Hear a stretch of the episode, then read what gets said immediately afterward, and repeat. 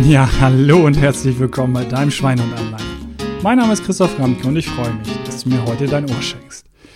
Ja, ich hoffe, ich kriege die Folge heute geräuschfrei hin, denn hier in der Eisbahnstraße gab es gerade einen kleinen Autounfall scheinbar direkt vor meiner Tür. Ich sehe Blaulicht so aus dem äh, durch das Fenster scheinen oder blinken und von daher hoffe ich, dass dann ist glaube ich wirklich nicht viel passiert, aber nicht, dass die gleich mit Blaulicht wegfahren dann werdet ihr das im Hintergrund hören.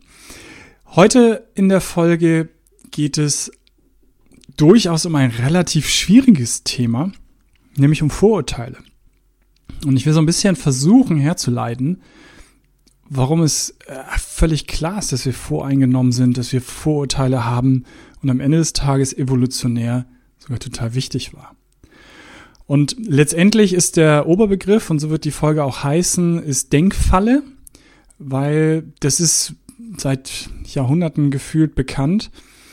Ähm, und es war letztendlich eben am Ende des Tages schon immer so, dass unser Gehirn so funktioniert, dass es Abkürzungen nehmen muss. Warum? Weil unsere fünf Sinne haben mehr Informationen über den Tag zu verarbeiten, als sie das eben können. Und ähm, das war auch zur Steinzeit schon so. Auch da war eine ganze Menge los. Es ist nur heute viel, viel, viel, viel, viel mehr geworden. Und von daher dieses Phänomen durchaus relevanter, wichtiger. Und dadurch, dass es eben so viele Informationen sind über die alltäglichen äh, Tätigkeiten und sozialen Kontakte, nehmen wir eben diese mentalen Abkürzungen, um Informationen zu vereinfachen und Sinn darin überhaupt erkennen zu können. Und das dann eben in stressigen Zeiten umso mehr. Und so tappen wir dann in die Falle, voreilige Schlüsse zu ziehen, so Schubladendenken zu machen und deswegen eben dieser Begriff auch Denkfalle. Und geht man das ein bisschen weiter, dieses Spiel, oder den Gedanken, fest man den weiter, dann beeinflussen Denkfallen unsere Fähigkeit auch resilient zu reagieren, also widerstandsfähig zu reagieren. Denn wir sind in der Verarbeitung von Informationen dadurch selbstverständlich stark voreingenommen. Und wir neigen, und das ist, glaube ich, in der heutigen Zeit so ein bisschen Kern von einigen Sachen, denn wir neigen dazu, nur die Informationen, die unsere bisherige Meinung bestätigen, zu werten und den Rest herauszufiltern. Und deswegen ist dieses Phänomen dann wiederum, nennt man den Bestätigungsfehler in der Denkfalle. In der Denkfalle, in der wir sind. Und dadurch entstehen Blasen. Ne? Es bestehen Meinungsblasen, in denen wir sind und in einer so schnellen Zeit, in einer so medial schnellen Zeit, ist es denn wirklich ähm, schwierig, wenn wir Sachen nicht mehr hinterfragen. Und vielleicht, na, ich bin 45, so die in meiner Generation, die kennen noch Club der Toten Dichter, wie er sich auf den Tisch stellt und sie, sie völlig verwirrt gucken und fragen, was, was, was soll das?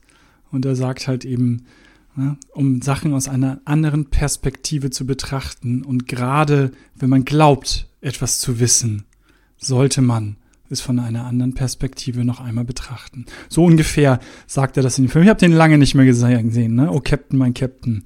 Das war die Szene und ist dann eben auch die Schlussszene, wo sie alle auf die Tische steigen, um ihm sozusagen Respekt zu zollen, dass sie verstanden haben, was er meint. Ähm, Genau, und halt letztendlich ähm, nochmal, das war schon immer so und das ist, das ist richtig so, aber heute eben in den Blasen, in denen wir da halt sind, wo wir nicht mehr herausgehen, wo wir immer wieder so viel Informationen finden, die uns bestätigen, dann glauben wir am Ende eben auch, dass der Klimawandel nicht menschengemacht ist, weil es schon ein paar Informationen gibt, denen wir folgen können in unserer Blase, wenn wir in dieser Blase denn sein wollen ähm, in der eben es denn die zwei, drei Argumente gibt, dass das ja schon immer so war und wissenschaftliche Erkenntnisse gezeigt haben, das und so weiter. Dass 99 Prozent der anderen Erkenntnisse, äh, der anderen wissenschaftlichen Erkenntnisse das Gegenteil behaupten, ist völlig irrelevant, weil wir dem nicht folgen. Wir folgen dem nicht. Wir folgen nur dem, was wir vorher eigentlich eben schon glaubten zu wissen und ähm, von daher dieser Bestätigungsfehler, der uns dann immer mehr in unsere Blase, in unsere Meinungsblase kommen äh, äh, lässt. Und ja, das mache ich auch in Workshops gerne mal das Spiel, dass ich dann den Leuten Beschreibungen gebe zu Denkfallen. Und das möchte ich euch auch einmal geben, dass ihr nur mal für euch selber, wenn ihr Lust habt, drüber nachdenkt, ob ihr euch wiederfindet, dass ihr in bestimmte Denkfallen tappt und vielleicht ja dann mal in die ein oder andere nicht mehr tappt. Das erste ist eben das des voreiligen Schlüsseziehens, ne, ohne ausreichende Beweise, Rückschlüsse ziehen, Annahmen treffen. Ja, und das letztendlich ist ähm, so eins der ersten und darüber stehenden äh, Denkfallen, in die ihr tappen könnt.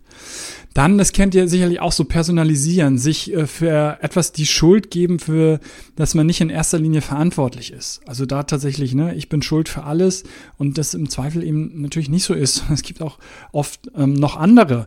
Und das Externalisieren ist natürlich genau das Umgekehrte, anderen die Schuld dafür geben, mh, hm, für das sie nicht in erster Linie verantwortlich sind. Ja, auch die kennt ihr, wo immer die anderen schuld sind.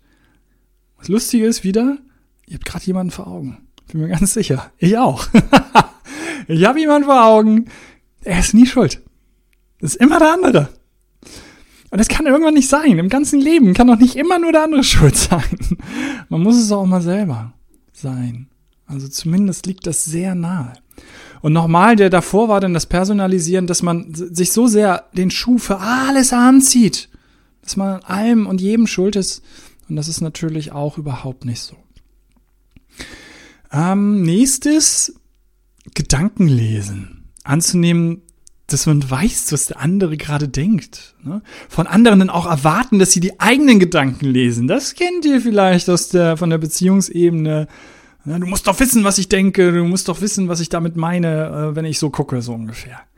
Also viel, glaube ich, so auf der Beziehungsebene, wo man denkt halt, der muss das doch, der muss das doch gemerkt haben, was ich will. Ähm, aber so die Gedanken lesen konnte er dann oder sie dann tatsächlich ähm, dann doch nicht. Und emotional argumentieren ist so, eine, so, ein, so ein nächstes, also falsche Schlussfolgerungen aufgrund von Gefühlen statt Tatsachen ähm, ähm, ziehen. Ne? Ich, er, sie sollte, also dass man so auf, auf, auf der Ebene ähm, argumentiert. Das ist ähm, so eine nächste Geschichte. Und ähm, daran anschließend ist dann auch das Übergeneralisieren ist auch einer meiner Lieblinge.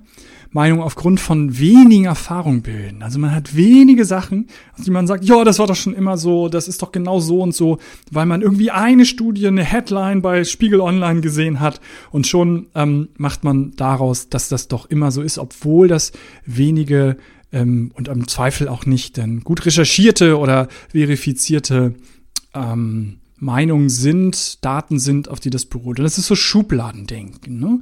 Also das ähm, nochmal, wir wollen uns das ja einfach machen. Das Gehirn will sich das einfach machen. Das Gehirn will eine Abkürzung nehmen. Das Gehirn will sagen schwarz-weiß.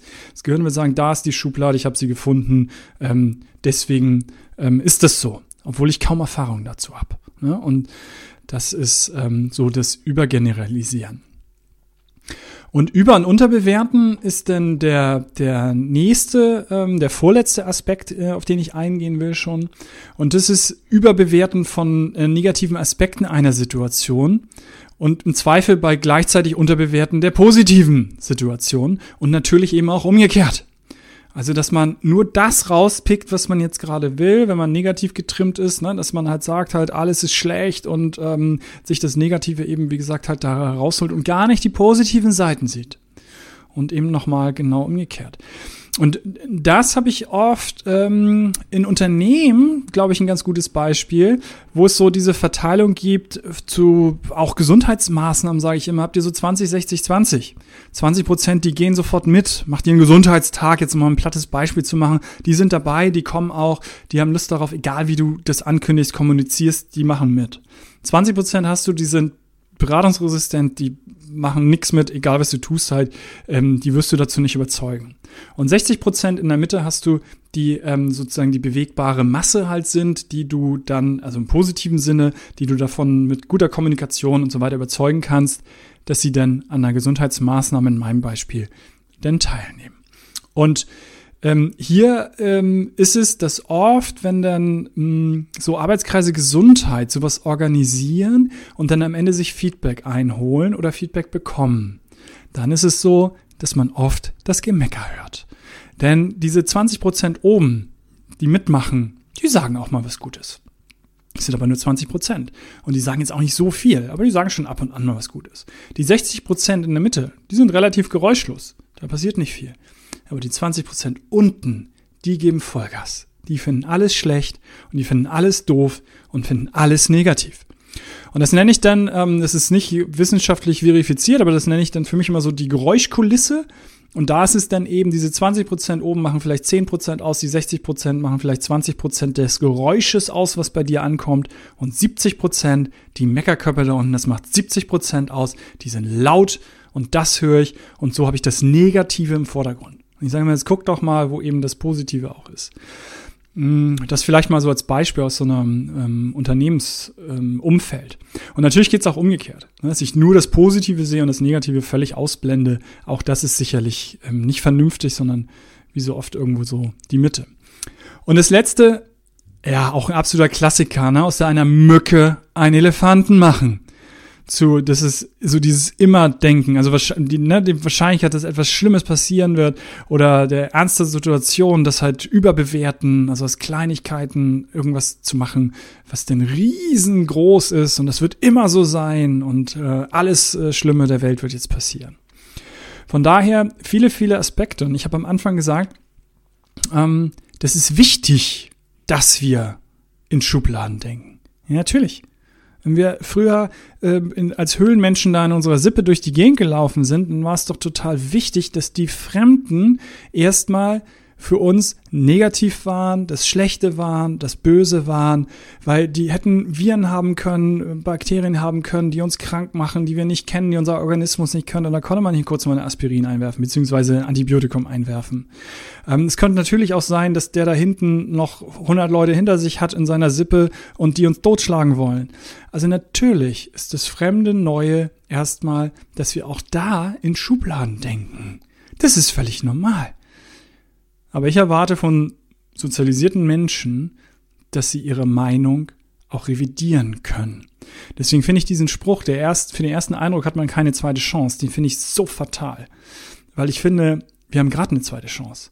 Also wenn ihr von diesem ersten Eindruck, den ihr von Menschen habt, geht mal in irgendeinen Workshop oder was weiß ich, in irgendeine Besprechung, wo Leute auch neu sind, also irgendwas, wo ihr auch neue Menschen trifft oder auch welche, die ihr jetzt schon lange kennt und guckt sie durch und steckt sie alle in eine Schublade. Ihr werdet für jeden eine Schublade haben. Und gerade eben bei neuen Menschen habe ich sofort eine Schublade. Ich habe in jedem Workshop für jeden Einzelnen eine Schublade. Aber wenn ich die näher kennenlerne, dann revidiere ich sehr gerne meine Meinung. Meinen ersten Eindruck, den revidiere ich unglaublich gerne, weil ich dafür total offen bin, den Leuten dann die Chance zu geben, dass ich sie kennenlerne und dass ich mir dann ein eigenes, richtiges ja, richtigeres, ne, je nachdem, vernünftiges Bild machen kann und nicht in diese Denkfalle hineintappe, dass ich da sofort sage, so ist es, so ist es, so ist. Und ja, das ist so ein bisschen äh, meine Erwartungshaltung an die Menschheit. Nein, es wäre jetzt ein bisschen ähm, hochgegriffen, aber ich glaube, dass wir einen ganzen Schritt weiterkommen würden, wenn wir aus diesen Blasen, aus unseren Facebook-Blasen, Instagram-Blasen, ne, wird ja auch so oft gesagt, die, die Berliner politische Blase, ja, und ich glaube, die gibt's auch tatsächlich jemanden, der dann noch mit der Bahn wirklich durch die Republik fährt und wirklich sieht, was da los ist. Ähm, das, das ist von Vorteil und nicht da von Berlin ähm, mit dem mit seinem, wie nennt man das denn hier, Dienstwagen von A nach B fahren und niemanden sehen. Also ähm, ich will jetzt gar nicht politisch werden, also da nah am Menschen irgendwo zu bleiben, ich glaube, ne, ist klar, dass das Sinn macht, aber ich will nur sagen, aus diesen Blasen rauszugehen, aus unseren Meinungsblasen rauszugehen, das ist tatsächlich was, äh, was ich mir wünschen würde, wenn wir das mehr machen. Und ihr selber, guckt doch mal, ob ihr da irgendwo was gefunden habt, wo ihr oft ne, aus einer Mücke einen Elefanten macht, wo ihr oft Gedanken lest und sagt, ey, das hast du schon immer so gemacht und ähm, irgendwelche dieser Sprüche von euch gebt, dann hinterfragt es doch mal. Und wie gesagt, wenn ihr Club der Toten Dichter noch kennt, ne, dann steigt ab und zu mal auf den Tisch herauf, um gerade wenn ihr glaubt, etwas zu denken, es auch noch mal aus einer anderen Perspektive zu sehen. Und von daher dabei total viel Spaß. Denn, ähm, also mir macht das total viel Spaß, sowas ab und zu mal zu tun. Und ähm, Gesundheit darf ja auch Spaß machen. Euer Christoph.